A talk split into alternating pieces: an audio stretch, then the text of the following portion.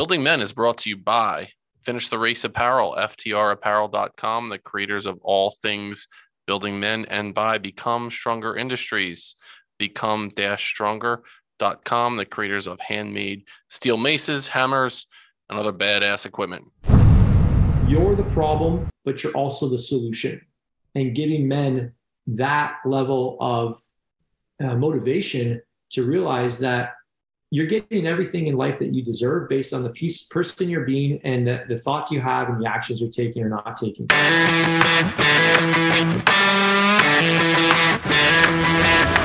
You're listening to the Building Men podcast with Dennis and Anthony Miralda, brothers on a mission to help you become the strongest version of yourself mentally, spiritually, emotionally, and physically. Welcome back, everyone, to the Building Men podcast. I am your host, Dennis Miralda, and today we are joined by brothers Adrian and Vince Del Monte. I'm really excited for this episode, one, just to get into just the stuff that goes on between brothers that have grown up in the same household, all the shit that goes on there, and then working together to help men become better versions of themselves. So if you're a listener of this podcast, you know that is what we are all about here on Building Men. So Vince is the O G of online fitness marketing, and his brother Adrian is an educator. He's an unbelievable breakdancer from what I learned recently on social media. And they're the co-creators of the Men of Bedrock. So, men, welcome aboard. I'll start with you, Vince. Welcome aboard, man. Good to see you. Dennis, this is super cool, man.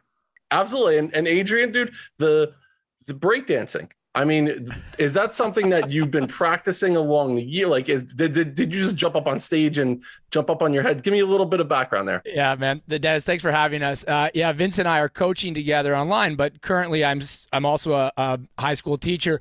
When I was in high school, I joined like the breakdance, the B D F at Saint James Catholic High School, the Breakdance Federation, they called themselves. They all had the uh, you know, the Adidas pants with the, or the, you know, the three stripes. And um, I joined like, like most teenagers in high school, looking for like a sense of acceptance. And yeah. oh, how many years I'm, I turned forty this year. So that was twenty-two years ago, and a few things stuck. Um, so I wouldn't say I'm an active breakdancer, but the, that situation was appropriate for it. So I did a bit of breakdancing this weekend. Yeah. And here's the thing too, when you jump out on stage and do something like that, you're using muscles that you haven't activated in numerous years. Yeah, so when yeah, you yeah. did, was there a groin pull? Was there anything that came no, along you know with what? It? Uh, I'm wearing a hat now, but I'm, I, I, I'm bald, right? So when I did the head spin, and let me give a tiny bit of context, people didn't see the reel or whatever. Uh, like we were at a, a retreat for, we had five hundred students. Energy was crazy after two years of COVID. The kids were just like pumped and, And you know what? I was pumped, too, to be there. So I, I did a head spin. And normally I'd wear a toque for – normally I say – I should have wore a toque for that, but I didn't. So I, like, came home, and my wife's like, what's on your head? And it was all, like, scarring up because I had spun on my head in front of these kids. And um, don't regret it. The kids are talking about it. If anything, you know, you work with young people – what they want to see is people do things outside their comfort zone. And for real, I didn't have to do that. I could have stood off to the side. And so um, the, the scar, I think, was worth it. It was worth it to get the kids talking, get the kids dancing, get the kids laughing. So uh, Dude, yeah, it was, it was cool. Most, it was your most popular reel, man. What are you talking about? yeah, you that reel that reel killed it too. Got twelve thousand views. I was just telling them, if you want to hit, if you want to go viral, you need one hundred percent watch time. So you got probably one hundred percent watch time on a seven second video. So there you go. Yeah. Yeah, yeah, yeah. It so was the, really yeah, impressive. Yeah, yeah. The body was okay. My body was okay. The, the head took some scars, but I think what's impressive is in front of so many young kids that were like their their reaction just to like that. That's what really was uh, moved me. I'm like, man, that's what they want. They want yep. they want to be inspired. They want to be led. They want to be fired up from their teachers. They're looking for leadership. All this B S about you know kids want to you know figure out they don't know what the hell they want. Then, you know, you got to show them. So it is just kind of a, a tangible thing in my mind that, that represented more. And, and that's maybe it, right? Like, you know, I teach the leadership course at my school. Vince and I are running a, a program to help men become better leaders. And, and it's all words. Everything is words. You know, there's so many talking heads online about you know, whatever cliches you want, uh, how you do anything is how you do everything, whatever they are. But until it's matched with some kind of like, oh, that's what it looks like in right. real life. It doesn't. So breakdancing for teenagers was like, you know, we tell them step outside your comfort zone. Maybe that was an example for them. It was like, wow, that's actually something that was challenging. So I think yeah. matching words with action is so important at all ages, but particularly with young people.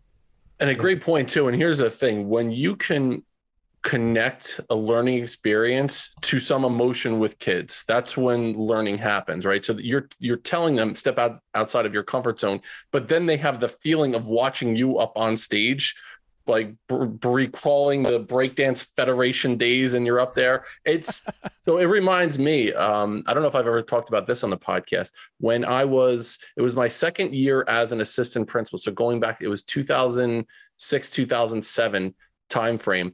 And what I did at the end of the school year, if you guys are familiar with the movie Napoleon Dynamite. Oh, yeah. Happy Hands Club. Oh, my God. It's absolutely tremendous, right? So at the end of the school year, I, I mean, I could call out so many lines from that movie. Uncle Rico, yeah. Kip, they're like just classic characters. So at the end of the school year, we were about to do the talent show. And what I did was I had the student council president come out, and basically she said, please enjoy a skit from Pedro Sanchez, just like it was from the movie. And I came out, I was dressed up like Napoleon Dynamite. With the vote I, for Pedro. Oh, you were Napoleon Pedro. Dynamite. I vote. I came out with the wig on, the glasses, vote for Pedro shirt, jeans and moon boots. And I wear a size twelve, and the only moon boots that I can find were like a size nine and a half. And I'll tell you what, guys, I busted out as good of a, like I was in early thirties white guy doing the Napoleon Dynamite dance up. I freaking killed it.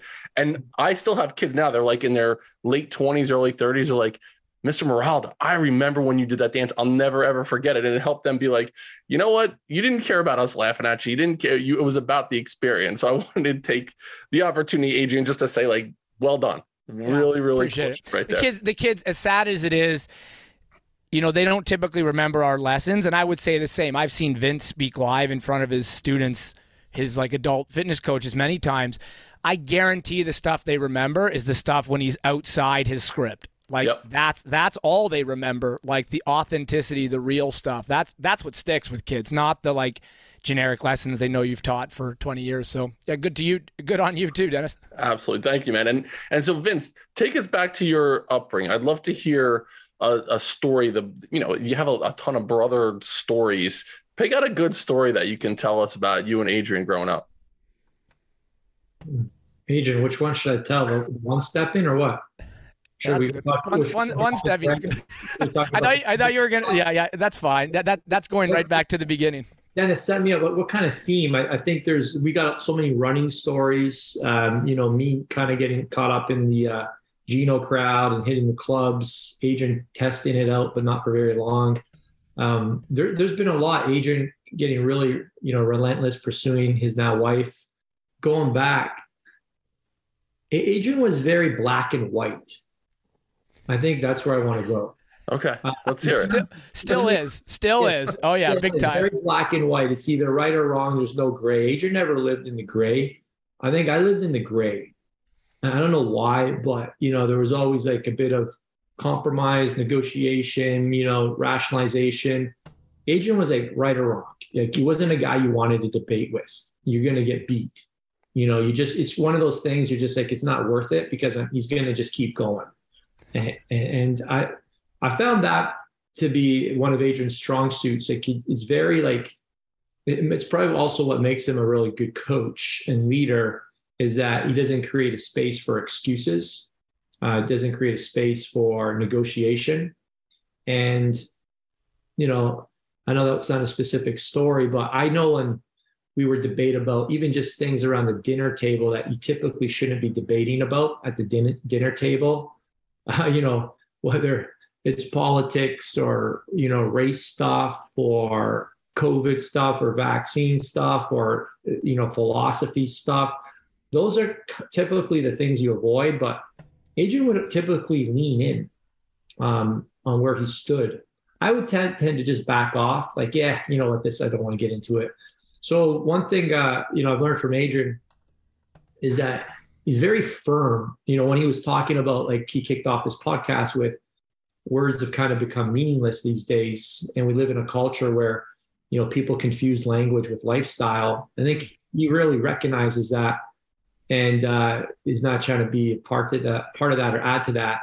And, uh, you know, really tries to, you know, show his, his stance, his belief with like, he'll, he'll engage. Like if you want to engage with him, he's going to engage. So just be ready, uh, be ready. If you want to have this debate, uh, if you want to push him on an idea, he's going to push back. So I think Adrian's been very clear. Even I'll give you a simple story. Um, back in the day, I used to hit the clubs hard, bottle service, all the Genos. I looked like I hung out with the Jersey Shore. And I would say, Adrian, you got to come with us. We're going to Dragonfly. We're going to Dragonfly. That's a big club in uh, Niagara Falls. And, you know, we were pretty used to, you know, knocking down four to six bottles a night between a small group of us. And uh, Adrian got in on the action a little bit. Once, once. Yeah. Literally. And that's the end, and that's the end of the story. It never happened again. If we were out, like if we had like a, a massive celebration, you know, if it was, uh, you know, a baptism, if it was a birthday, if it was a million dollar month, whatever, Adrian wouldn't even have a sip. If you said, come on, bro, just come on. This is celebration, bro. He's just, you're not, he's not going to budge. And since that trip to Dragonfly, Uh, we'll spare the details with the aftermath of a couple bottles of rum and, and vodka, but I've never seen him drink another day in his life. I'm kind of like, I haven't got there yet. I'm like, yeah, well, you know, wasn't that bad. I'll do it again. But he's just, he learns quickly. Right. That's something that's always stuck with me. Yeah. I'm picturing almost when you're telling this story, it's the morning after from The Hangover where Zach Galifianakis and Bradley Cooper are waking up. There's a chicken, a blow up doll. You know, there's, tiger. there's the tiger. tiger and there's a jungle cat in the bathroom. Yeah, yeah. That's what I'm picturing right now. So, um, Vince, you mentioned the the dinner time uh, debates that would happen, and you would have these lively discussions. Adrian, something that you talk about, I heard you on a podcast, and you talk about at your own dinner table right now. Mm-hmm. You have this tradition, and you call it Roses, Thorns, and Rainbows. I think it's a really cool thing that you do with your kids. Tell us a little bit about that. Yeah, we... We really prioritize dinner time. We got it from our dad. We learned a lot from our dad. Our dad was very, very uh, intentional. Um, and dinners was a big deal for us. Even when Vin- Vince and I and our, we have a younger brother, Michael, um, we got into competitive sports like young. Our dad was a scholarship runner. He ran Division One at, at um, he went to University of Wyoming. But dinner time was like prioritized. Even even if we had sports, like over the dinner hour, we would still eat later in the night or weekends. We we would eat together. So that's something my wife and I have kept. So our dinner time is more than about sharing food. That's the practical function, right, of dinner time. You got to like fuel. Um, we see it as a time of connection. So we have young kids. Our sons are five, seven, nine, and and we typically play games around the table. One is called Roses, Thorns, and Rainbows, and everyone gets a chance to share.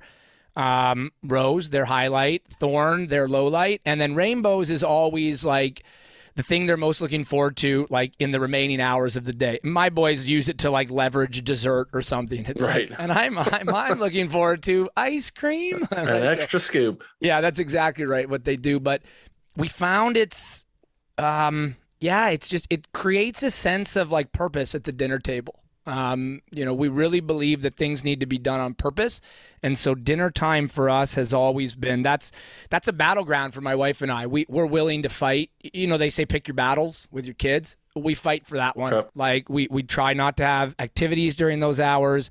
We really try to get the kids involved in cooking the meal.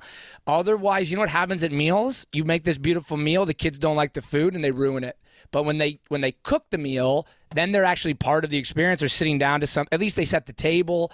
So we're really intentional around dinner time. For us, that serves, brings the family together. We share our day, we catch up. And and really for us, we laugh a lot at the table. So the games help, especially we have a five-year-old, right? So, you know, it gives him like something to talk about and contribute because he can't engage in, you know, normal conversations. Right. And that's yeah. one of the developmental needs that kids have is the need for autonomy to feel like their voices are a part of that space. So having the intentionality around providing the space for your family, and that's something they'll never forget. They might not remember the specific conversations, but they'll remember the, the way that they felt during that time. And Adrian, you talked about that was something that was passed down from your parents, from your father as you guys were growing up. Vince, you did a post recently about the five G's that will ruin a man, and they were goals, girls, gluttony, gold, and glory. And they, that you said that that came from conversations with your dad. I'd love for you to dive into that a little bit. I, it's something with Building Men we talk about. It's not about how good of an athlete you are.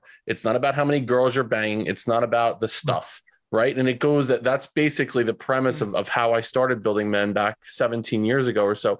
And when I saw that, I said, that aligns so succinctly with what we're doing here. So can you talk about that a little bit, Vince? Yeah, well, you got to know my dad. My, my dad is like uh, Tony Soprano, Rocky, and, um, you know, think of your favorite pastor all wrapped in one. And, um, you know, my my dad is a king of one-liners. So I don't know where he got that one.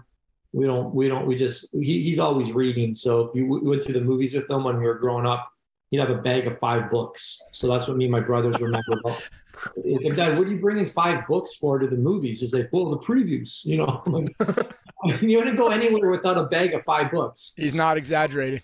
So with that, you know, you know, if my dad was here, he'd probably say something like, well, you know, Dennis, if you don't care about your character, no one else will.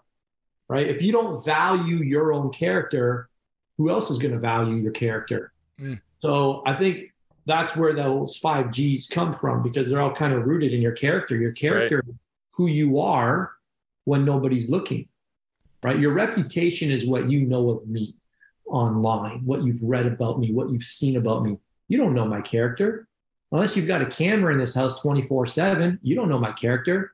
You don't know what I said to my kids this morning. You didn't know what the went down in the car ride to the school this morning. You don't know interactions with my spouse, you know, my team. Like, that's who you are. When nobody's looking, that's who you are. So I think my dad has always been, for, for my brother and I, my, and our youngest brother, Michael, I think my dad is, has, has really understood that and has just really tried to model and inspire us to get our inner workings intact. And he's always told us, you know, if it's not working inside the house, don't export it. Mm. And that's a high pressure message. It's like, right. Because, you know, on social media, everybody's teaching through their learnings and, you know, their vulnerabilities. And I'm like, some stuff you should keep to yourself and really solidify before you start even sharing about it. And I get it. You know, there's value in hearing people's struggles in that. I'm not saying you're ever going to be perfect, but I think he he was on, he's onto something there. I think he's onto something. Before you, you, you make yourself, um, you know, open to, you know, fire. Um, and criticism, when you put yourself out there and you start proclaiming things like be a better man, uh, be a better dad, be a better father, you know, live with integrity. Like when you start saying that stuff, mm. there's way more pressure on you, right? If, uh, if, if a pastor has an affair, he's going to lose his job tomorrow. If a pilot has an affair, he doesn't lose his job. Because the pilot's not going on the intercom telling everybody how to live their life. So when you're trying to model a life of integrity and character, there's a lot of pressure on you, and you need to be surrounded by men who can like support you and hold you up and just call you out and say, hey man, let's get this right in your own personal life before we start exporting this, because you're setting yourself up for a major fall. Like I said, language is very easily confused with lifestyle these days because of Twitter, Instagram, one-second videos, reels. You could say some impressive stuff, but if there's no roots, you're you're bound to fall. And I think my dad figured that out, and that's where a lot of his advice comes comes from. I appreciate that. And one, as I'm listening to you talk, Vince, listening to Adrian with just those, mm, mm, yeah. Like those little affirmations along the way. He's like your hype man. I told him to tone those down. He can add, he, we get separate tracks. He can edit me out. It's all right. the, first time, the first time we talked, I couldn't hear myself talk because he was doing ums and ahs every other word. I'll tell you what. I mean, you could hire yourself out as a hype man. I, I would love yeah, to go up yeah. on stage and just have you in the in the corner. Mm, yeah. yeah. Amen. Even, Praise even, the Lord. Evangelical church growing up, we had a lot of that, Dennis. Yeah. Plus, we're Italian, right? So right. The, whole, the whole thing is there. Yeah, absolutely. So, Adrian, your your brother just talked about the the one-liners that your dad had. Is there one that stuck with you, or is there a one-liner that you like to use with your own kids? Like, hey, come here. Th- this is something that I want you to to remember, the whole exporting thing, like your brother just said. Yeah, I, I, um, Vince, you're gonna have to help me with this one, but it, it comes back to sow a thought. Vince, how does this one go? Oh, dude, I got I got my Bible right here. My dad yeah. gave me this Bible when I was, I know it, but I'll just, just, I don't know if this is going to be on a video, but this is what he put on the very first page, living proof. I received this Bible when I was thirteen. Read us this one. Yeah, I'll read it. So it's, you know, at the top, he says, "This book will keep you from sin, or sin will keep you from this book. Sow a thought, reap an act. Sow an act, reap a habit. Sow a habit, reap a character. Sow a character, reap a destiny." Wow. So yeah, that, that, that one's huge for me. Absolutely. That, yeah. I think, I think we, every man can relate to that. Right. Cause I mean, the longer you live, the more you're like nodding your head, holy geez, that's so true. When you're thirteen, you don't know what the heck that means, but he was implanting that wisdom uh, into our minds and our hearts at an early age. And man, how true is that? Right. Yeah. He always said character counts twice. Right, that's it. Character counts twice, and, and to me, that's you know that's a lesson I try to live by. It's something I pass on to my students, my own kids. Like, you can be a great communicator, you can have a great social media following, but character counts. Like, character is your bedrock. It's like the thing that ultimately you rise and fall on. Because as Vince said, and our dad's life proved, like it, it with it, it's who you are all the time, not just when people are looking. It's, it's crazy care, care, yeah. that. Um, I won't reveal any details whatsoever here, but I was just having a, a job interview with a, a very successful uh, head of operations at a very, very successful fitness organization. Uh, everybody likely knows uh, listening to this call. And, uh, you know, I was connected via an acquaintance who said this individual is looking for a new opportunity. And I got the chance to talk to them for the past hour, literally right before this podcast started. And I asked, you know, why are you switching? This is what an opportunity to work for this company. And it went back to uh, a character flaw in one of the owners. Hmm. And I'm like, really? She's like, yeah, a character flaw. And, you know, she gets paid very well. It's a fast growing organization. She has leadership. She has equity, all, everything you think you could ask for. But this one character piece that's missing is is unsettling her to the point where she's just, you know, she's starting to venture out. Impressive. Yeah. I mean, and congratulations on that. Hopefully it leads to something um, yeah. yeah, really tremendous in the future. Who, who knows? And, and again, when you hear that, like, I'm not saying that to like, you know, you know, I'm just thinking of like how, how crucial character is. Right. Just to think that like, really, trust is everything. Yes. Trust is everything. I, I heard, um, oh man, I think it was in Jim Rome or somebody on the uh, David Ramsey show. He was interviewing some legend in our space, personal development guy, not Tony Robbins, but somebody even way older. Long story short, I remember him doing a whole podcast and he must have said it like a thousand times. Trust is everything. Trust is everything. And I, I uh, was like, does, has it really resonated as much until maybe recently when you start to have deeper connections with people and you're looking to grow and scale and you can't do it on your own anymore? Uh, you, you have to have um, that trust in place. And once you lose it, really, really hard to get back, if ever. Mm. And so, Adrian, you have a you have a story from this past weekend that is a good connection to one what Vince was just sharing with us. I, I was thinking there. Um, and I know, you know, Dennis, one of the episodes I, I really enjoy when you have your son on. Uh, how old is he? He's, he's, he's in high school or he's just, yeah, finished? He's sev- seventeen years old. He's a senior in high school. Yeah. So he might like this story. We were, we took five hundred students away on this like overnight trip up north, first time since after COVID. And so the kids, I think many of them had, have forgotten a little bit how to socialize. Just in Canada, it's, in particular in Ontario where we are, it's been pretty restrictive. And after our uh, the night, our second night, we got the hype so high. We did breakdancing. We had these like, lip sync battles. The energy was pumped, and the kids went back. And, and before they left, I gave them a big pep talk on we need to bring the energy down. They didn't, and they broke a deck. They were all like seventy kids on a deck, and they broke the thing. And that didn't bother us as much as the next morning. We were asking them, guys, what happened? Um, how did this? And it, everything was an excuse. Well, I said, were you at your cabin? Well, I was close. Well, we, we had like kids where they weren't supposed to, but in their mind, technically they were close enough. And so me and the teachers talked and we said, we have to deliver a message for the kids. And my students have, have come to call this speech the bullshit speech, because I went up on stage, five hundred kids, and essentially the message I delivered is we're not upset about the deck. We're upset about the excuses, the the lack of character. This is why, like, the, just the like, well, you know, it wasn't as bad. It, well, and, and I said, that's bullshit. That is bullshit. We've been holding your hands. We've been helping you a lot. The last two years has been hard. We don't debate that, but it's over now. And and it's and for you to continue staying in this pattern of like, oh, well, uh, well, we just had had, I think, enough.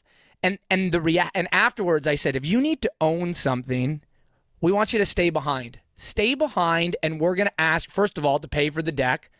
And if kids don't stay behind, there's going to be a consequence. We were going to cancel one of their activities. And you know what? seventy kids stayed behind in this room and signed these like notes of this is what I did and here's what I want to do better in the future. And what it said to me is they do have inner voices. And I think as adults, what we're trying to do at that young age is help them like identify which voice they should listen to to really reveal their character. Now, what's really sad, Dennis, we work with men, you work with men. Some men still haven't found that inner voice yet, right? They're still bullshit, right? Bullshit. Well, my wife, well, my wife, well, my kids, well, my job, blah, blah, blah, bullshit. And so I think what I saw when those kids stood behind was a desire to show I have a, I have character. I, I, I, I th- th- my character matters to me. It, it, it was, it could have gone. It could have gone poorly. Kids could have been like, well, I, wa- I wasn't really, I was I was beside the deck. I wasn't on the deck, blah, blah, blah. But instead they owned it. They took responsibility. And, and, and I think I was way happier that they had that teachable moment and they learned than had we just like either swept it under the rug right. or or ignored it altogether. So yeah, I, I, I see character coming out for teenagers. I see it for men. And so yeah, I just want to hit on that point. I thought that story really demonstrates uh, what, what Vince was talking about with thoughts leading to destiny, thoughts, habits, character, destiny. It's interesting. When I was a, a principal, one of the things that I used as a mantra was the, the acronym WATCH, and WATCH stood for words, actions, thoughts, character, and heart. Mm. And there's a, there's this quote, and it basically aligns with one, what Vince was saying. And it's like, watch your, Um, watch your thoughts be, because they become words. Watch your words because they become actions. Watch your actions because they that becomes your character. Watch your character because it becomes your destiny. And it basically aligns with what you were saying. And and Adrian, what it made me think of was there's this quote. I, I can't pick out the author of the quote off the top of my head, but basically he says, we can forgive a child who is afraid of the darkness. It is really challenging to forgive a man who is afraid of the light. And mm. when you say that story, the light is the accountability piece. You know, like you need to step into the light and own your shit and own what you've done and be brutally honest with yourself. One thing that you guys have done over the last couple of years that I thought is tremendous, one, doing it as brothers and then bringing in other men, which led to the Men of Bedrock, which we will get to, is you guys had this whole accountability thing and you did seventy-five hard together. So that was like the start of this accountability journey. So Vince, talk to us a little bit about where that came from, the, you know, the idea to do this seventy-five hard and, and what, what that led to. Building men of character, integrity, strength, compassion, and empathy through transformational mentoring, coaching, and motivational speaking is our mission here at Building Men.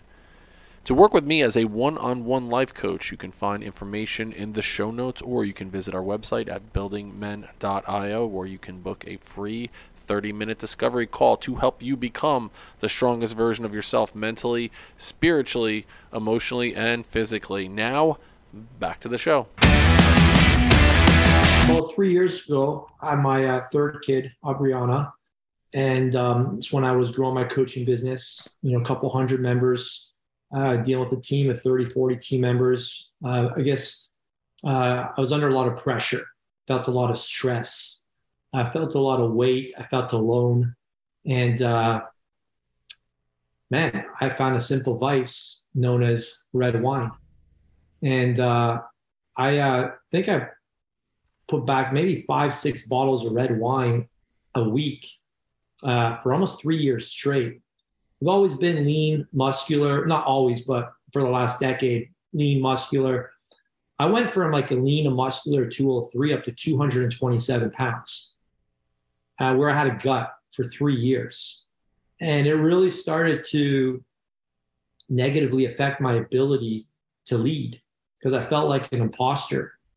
I felt like a fraud. I'm like telling my team members to hold their commitments. I'm telling uh, my students to level up and not compromise and stop settling for complacency and comfort. And here I am needing to find relief in a drink. And that became a vice. And I knew it was a vice because people say, oh, nothing wrong with wine every once in a while. It wasn't every once in a while. And there was nights I'm like, what am I drinking a bottle of red wine on Monday night? I just had the weekend off, Tuesday night, Wednesday night, Thursday night. So I told Bedros this in, in December when I hired him for his final year of one-on-one business coaching for one hundred thousand dollars. I said, Bedros, I got a gut. And he cut me off right there. And he said, Vince, we need to fix this. It's the first thing we're going to do. And I said, I didn't know how he was going to react when I said, do you think I need to do seventy-five hard? I wasn't sure if he was going to say, nah, it's too extreme. He said, yes, that's exactly what you need. We sometimes books, therapists, you know, coaching does not work. What works is beating the shit out of you, mm. of yourself, and just like actually doing the work. So seventy-five hard was exactly what the doctor called for. And I just needed something that eliminated all excuses, all blame, all negotiation, all complacency immediately.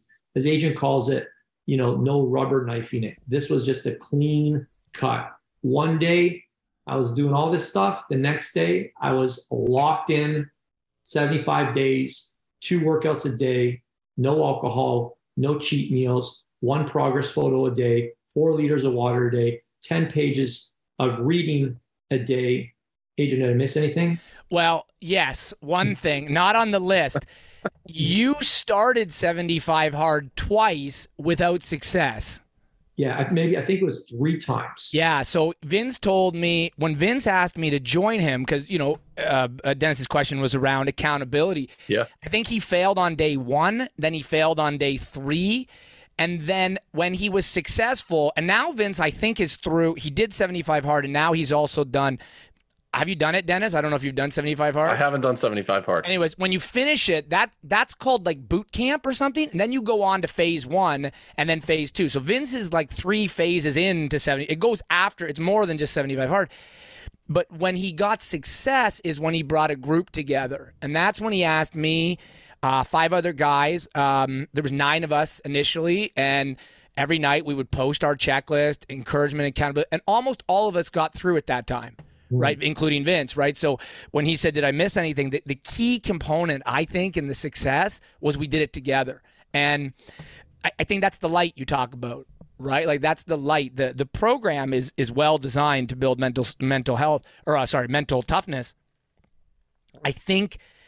I think people who are, well, we found our success was a result of doing it together, like very close. Vince and I were lifting together, but we had guys, one guy in Florida, uh, a guy in Northern Virginia. We had guys, uh, like other guys in the city, but we never were together except in that chat. And that chat, the accountability, that kept us honest, like, right? Because there's a level of like, I don't want to be the guy who like pulls out. I want to be the guy yep. who raises everybody else up. And I don't think fear drove me, but certainly I was inspired by everybody else's example. Um, I don't think Vince and I are shame coaches. We're not like, man, like we're not right, like right. that kind of coach, but we absolutely see the power of accountability, how it brings everybody to a new uh, level. I, I think there's a, a quote I like is rising tides raise all ships. You know what I mean? Right. So yeah. we were all rising, or one guy was rising. So we all went up with him. And, and, and that was, that was the secret. I, I, I think for me, it was that, that my brother was doing it, other guys. Um, and you know, it's great. All these guys who I did it with, I, they were all in Vince, they were all Vince's friends or in Vince's network. They've all become like brothers to me as well. Right. Through that experience of doing it together. And it's having that, what Vince said, having the bullshit speech. You're not shaming, you're having the bullshit speech with people. And that accountability comes from you guys going through it together. I believe we all need three men in our lives. We need the man who is the mentor, the guide, the sage, the Yoda, the Obi-Wan, that guy that could is, is ahead of us that can, that can mentor us. We need the guys that are in the trenches with us going through it. So what you guys did was you provided an opportunity to go through this brotherhood experience together, recognizing it's all freaking hard. Like, we get it. We're all doing it together though. And when you had to post at night saying, I did it, like you, you have that level of accomplishment, but also the group feels the accomplishment together. And then the other man you need in your life is the one you could turn around and reach your hand back to help up to where you are. So you have, you're, you're really getting that full spectrum met of the mentor, the people that are going through it with you, and then the mentee. And what you guys are doing right now, well, before I get to that, I, I have to ask about this because the, having this accountability check too, you guys posted the Goblet Squat Challenge. Like, you tease it out there, like, hey, grab someone after the leg day, grab a fifty pound dumbbell and go until somebody stops. And you guys are doing it next to each other and you leave everybody hanging. Who, who was, who was the first one to stop? I was. Sorry. No, you, you know what? No. So, so that we, we, in our, in, in, in our pro, uh, in our, in our program, we do challenges, right? Ch- challenges. Men need challenges. You put a guy on a program, you know, he'll, he'll probably do it with some good accountability. Yeah. The challenges bring out, like this week's challenge was one mile run. Uh, our coach, coach, coach Ryan calls it the cardio monster. So Vince and I finished our workout Saturday morning, and then we went over to the local track and we ran a mile. Like we ran a, and neither of us wanted to do it. We had just done legs, but we both like ran a mile. So the challenges bring out the best in you. Now in the cardio monster, um, uh, what'd you get, Vince? Vince got sixty-eight, I think. I got sixty-seven, so like he he he waited till I finished, and then just that one yeah, yeah. that one more brothers. That's what you do, right? That's, that's what, what brothers do. do. That's what my brother would. I'm fourteen years older than my brother, um, and there was a time that I would have gotten the extra rep in, and now that's him. He's the one that's going to get that one more rep, and then me with his like physical fitness freak that he is. Vince has the has the goblet squat, but Adrian is absolutely going to be able to do uh, like a spinning headstand from the Breakdance Federation for That's a longer it. period of time, right, Vince? That's it. And and I crushed him. I crushed him in the one mile run. So put All it right. on the record. Here, yeah. I did. I did. Talking about that level of of going through it with the guys in the tribe together, and then reaching back and helping those that are coming after you. Tell us about, so this led to this, this group that you did with the seventy-five hard. You're like, we're onto something here. We're onto something where we have a group of men that are coming together and we are helping them become better versions of themselves. They saw us roll up our sleeves, go through this experience with them. We have something here. So that this led leads into you guys having this discussion about, we can do something together to help men become better versions of themselves. So talk to us about now the Men of Bedrock. What is that? What, how can we find out more information about that? Adrian, let me jump in. So yeah. I think what we quickly realized is that change is not that hard when you stop making loose commitments in your life. All right. There's just way too much babysitting and hand holding and just, you know, monkey dancing around like, oh, is this exercise good enough for you? Oh, oh what about, do you need a substitute for this food choice? Um, oh, oh, okay. If you feel like that, maybe we should take a day off. seventy-five hard just completely eliminated any space for excuses. Mm. And I think what we realized is that we could transfer this into a more holistic program that will develop men, not just physically. Obviously, that program is a mental toughness challenge. Uh, but we could we could transfer these into becoming a better dad. What if we had the same type of app structure where you have to check in at the end of the day, you did it or you did it, with spending fifteen minutes with your wife every day? Did you eat dinner with your family today? And you have to report into guys, green checkbox or X. That's a whole nother freaking level. I don't know anybody who's doing that, because you're like, you're actually going to tell a group of guys that you haven't talked to your wife for seven days straight at night, and it's X, X, X, X. So what we wanted to do is create an environment where guys were willing to say, yeah, this is a situation. And I think we saw this as a chance not to kick people out of the program. If they miss something, seventy-five hard absolutely has a time and a place. We we we love that program. However, what Adrian wanted to create was a place, a safe place where guys feel supported and where he can do an exercise he calls the three whys. So if you didn't read your ten pages today, the question is, is why didn't you read your three pages today? I was super busy. Why were you super busy today? Uh, because it took on too much at work. Why did you take on more work? And now we're having a whole different conversation. Mm. It's like, okay, so why are we working so hard? You know, where's your identity? You know, what's your priority in life? You know, and now we start to have some productive conversations and make some headway because we're going to the root cause, the root issue. And this is, I think, what we didn't want to have as a superficial coaching program that kind of just is transactional and, okay, switch your calories. All right, switch your macros. Okay, you can't do this. Try this instead. It's no, no. You're the problem, but you're also the solution. And giving men that level of uh, motivation to realize that you're getting everything in life that you deserve based on the piece, person you're being and the, the thoughts you have and the actions you're taking or not taking. And I think that's what we wanted. And we wanted to add in our own personal uh, structures. We call them rocks that have been really helpful for us. An agent can walk through the actual structure of the program.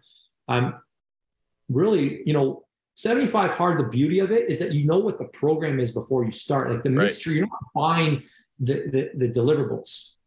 What you're buying is the accountability, and that once you screw up, you're out. And now we're talking about your word. Are you a man of your word? Because if you don't own your word, then what do you own? You own nothing in life. Mm-hmm. If you're not a man of your word, you know, I can't count on you. If I can't count on your word, what can I count on from you? So now we're going right to the core of, do you respect yourself? No wonder your kids don't respect you. No wonder your wife doesn't respect you. No wonder your kids don't respect you. No wonder social media, the people you're trying to attract to, to, to you know, follow you on, online don't respect you. So you don't respect yourself. So we're going to some really root foundational principles. Um, and they only get smoked out in an environment where guys are honest and guys are, are just, hey, this is what's going on right now. Because now we can start asking the questions. I love that. And I, I, there's a quote, I interviewed a guy's name is Nick Alfano, and a great dude. Right. And so the quote that Nick uh, put, a, put forth in the podcast was, the most powerful dude in any room is the one with nothing to hide. Mm. And it's so true, because if you're, you could bullshit the whole world, but as you look at yourself in the mirror, if you're not honest with yourself on a deep level, It, it, you go nowhere. You're not going to be able to lead your family. You're not going to be able to lead people in a in a business sense. And so that's where it starts. So at the end of the day, if you didn't do it, like having the, I, I need to put the red X there because I did not get this done. People could put the green check there. Yeah, sure, I did it, without being honest with themselves. But that comes back to bite you. That definitely comes back to bite you in the ass. So Adrian, taking that idea with the Men of Bedrock, I, I love what you guys are doing, but you have an opportunity right now in your current profession to also use what you're doing with the Men of Bedrock and influence young men in the high school area and in, in that time frame. So take, what's a lesson that kids in high school, I have, I have a seventeen year old son right now, he's a senior in high school. What's a lesson that he absolutely needs to learn that has nothing to do with the curriculum that's in front of him? Yeah, I would point to character. I really would. Number one lesson that I said to my leaders was, how we do anything is how we do everything. I, and I know that's I know that's being said. I don't know, Vince, did Bedros? Maybe Bedros, that comes from Bedros. I don't know where it comes from, where I first heard it, but I believe that truly. I and the reason I tell students that is, anyone can show up for a day on a three-day leadership experience to like a, we take them to this beautiful camp. They call themselves a resort, actually, and climb, do high ropes, and do these activities. But can you wake up this morning, um, seventeen-year-old Dennis's son, and empty the dishwasher, right? Like, you're all about that life. Like, I know, I know, I know you'll put it on when you're on the football field. I know you'll you'll bring the heat on the football field. I know you'll do that. But will you empty the dishwasher for your mom? Will you have a conversation with your sister? Like, we talk a lot. Sibling rivalry is huge at teenage years. But like, who are you going to be to lead a bunch of grade nines as a senior level student? Sorry, um, freshmen uh, to lead a bunch of freshmen when you're being a dick at home. Like, yep. I, I think how you do anything is how you do everything. I tell my students, like, I don't want you showing up for a leadership experience if you're the kind of student who then, and this is what I see, they get a hoodie for being a leader. They get this like special hoodie that says I was a leader, but it violates our school's uniform policy. They're allowed to wear it, but in class. And so then they'll like challenge the teachers in front of everybody. And I say, you can't wear the hoodie and say you're a leader if you're not going to role model like wearing the uniform properly. So I, I really do think how you do anything is how you do everything. Like I think it connects. I'm thinking back when I was a kid and like, I can remember we had a paper route. I had a paper route every day from the time I was eight till the time I was nineteen years old, every single day except Christmas Day. And I can remember you had to go, back in those days, they didn't pay online. Remember, Vince, you had to go collect? You had to like go to the person's house and say, it's six dollars and forty cents. And I remember I'd show up and knowing before I left, I need to bring change. The guy's going to have seven bucks, so I got to have forty cents change. And sometimes I would ignore it. I would just like go up to the thing and be like, he'll probably tip me or whatever. And if not, I don't know, it's not my problem. And and I'd get called out. He'd be like, you didn't bring change. Like my neighbor would be like, you didn't bring change. And and recognizing, shoot, that, that reflects on me. That I that I, I just assumed that this like, that, that, that he would just give me a tip. That reflects on me in like a sense of laziness. I didn't take the time to like properly do my job. And those examples that I learned when I was a teenager, that's the same shit I learned this morning when I didn't want to empty the compost at, at four thirty in the morning, but I did. Like that's a lesson I learned as a teenager that I'm still like living out every single day. Like, cause the little things make the biggest difference. Um, hope that helps. No, that's a good story too about the paper route. And it, it probably drives you as crazy as it drives me as you go anywhere now and you pay for something with a debit card on the iPad and it comes up like the expectation of a fifteen, twenty, twenty-five percent tip every single time, right? Yeah. It's it's almost becoming that that has become the norm rather than service above and beyond. And for you to to have that opportunity to share that piece of advice with someone in that high school time frame, mm-hmm. like, listen, how you do anything is how you do everything. And it's it really it goes beyond just the academics, just the sports. It's really like if you go to the bathroom and you you know throw a piece piece of paper towel out and it misses and it lands on the floor. Are you going to pick it up? No one's there, right? Are you going to pick it up and throw in the garbage? Because that's the right thing to do. No one's watching. That's the opportunity to do the right thing or not do the right thing. Yeah, Dennis, I heard on Bedros' uh, podcast, he started a new podcast, first episode. He uses that as an example. And he says, like, he's in this company talking about how to make the company more efficient. And he goes into the bathroom and, and he says, there's piss all over the seat. And he goes back and says to the owner, you got a problem. And they're like, what's the problem? He goes, you got to fire this guy. Someone's got to own it or you got to fire this guy. This is your problem. That was representative of a bigger problem in the company that people didn't wipe the seat when they missed, right? So these little things, they make a huge difference, like a huge difference. Or fucking pick up the seat. Yeah. Right. That's right. Bullshit. Right. Because I don't subscribe to men sitting down pissing. It's just one of those pet peeves that I have. Like it just, you stand up to pay. I, it's that's one of those things. All right. So the last question that I like to ask in the podcast, guys, and I would love to have an opportunity in the future to run this back again with my brother, because uh, we just scratched the surface here. There's so much value that you have brought already.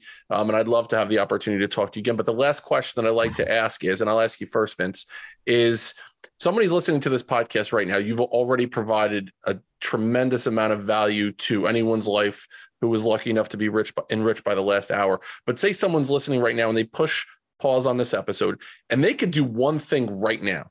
And by doing this one thing, it could really change the next year of their life, the next five years, the trajectory of their future. What's one thing that someone can do right now, Vince? Switch your mind frame to measuring in years and decades and not weeks and months. I see so many people maneuvering into self-sabotage because of very, very big expectations in the short term and really small expectations in the long term. I think if people can just really embrace their journey and that it's unique, it's special, it's different. If you can embrace where you're at and know that you're getting your lessons when you need them, you'll be able to settle in. You know, it's kind of like a long, long run. You're able just to kind of settle into the pace and stop trying to feel like you need to surge. Like, what are you trying to surge for? You're freaking mile one. This is a twenty-six mile race. Yep. Why do you keep trying to sprint? Why do you keep looking around you? Why do you keep worrying about people passing me or who's up ahead? Run your race, stay in your lane. That's what I'd say. And it's that idea of people overestimate what they can accomplish in a year and vastly underestimate what they can accomplish in five years, because it is a marathon, this thing that that's called life that we're all experiencing right now. Adrian, same question. What do you think? Yeah, I'll go super practical. Um, one thing you could do, I say, turn off your phone one hour a day and play with your kids.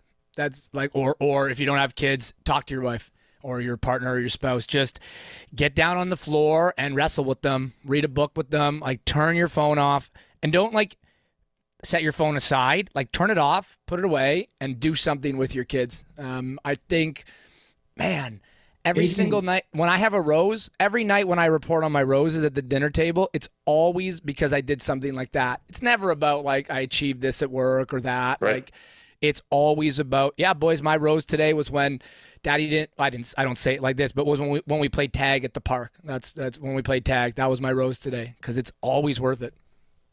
And you're like, and I smoked your ass in tag. Yeah. I always remind them. All right, guys, where can we find uh, Men of Bedrock? Where can we find you guys individually and what you're doing? Yeah, you can find Men of Bedrock on Instagram, Men of Bedrock. Uh, check us out there on Instagram.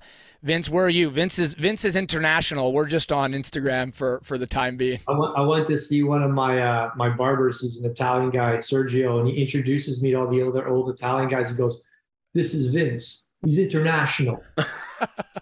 no, no, no, no, no, no, no. This is Vince. He's global. That's global. He's cool. Just imagine some Italian guys going, "This is my buddy. He's global. Hey, this is my buddy Dennis. He's global." You got it's a scene right out of like I love it. I absolutely love it. You're like a Pitbull, but from yeah. Canada. Yeah, yeah, yeah. It's just my name at Vince Del Monte, YouTube, Facebook, Instagram, and uh, podcast. Awesome. I'll put all that information in the show notes. This was a blast, guys. I appreciate just the brotherhood feel. You definitely get that vibe from you guys. I appreciate everything that you're doing for the Building Men audience. Go one step further than you thought you could go. We'll see you next time on Building Men.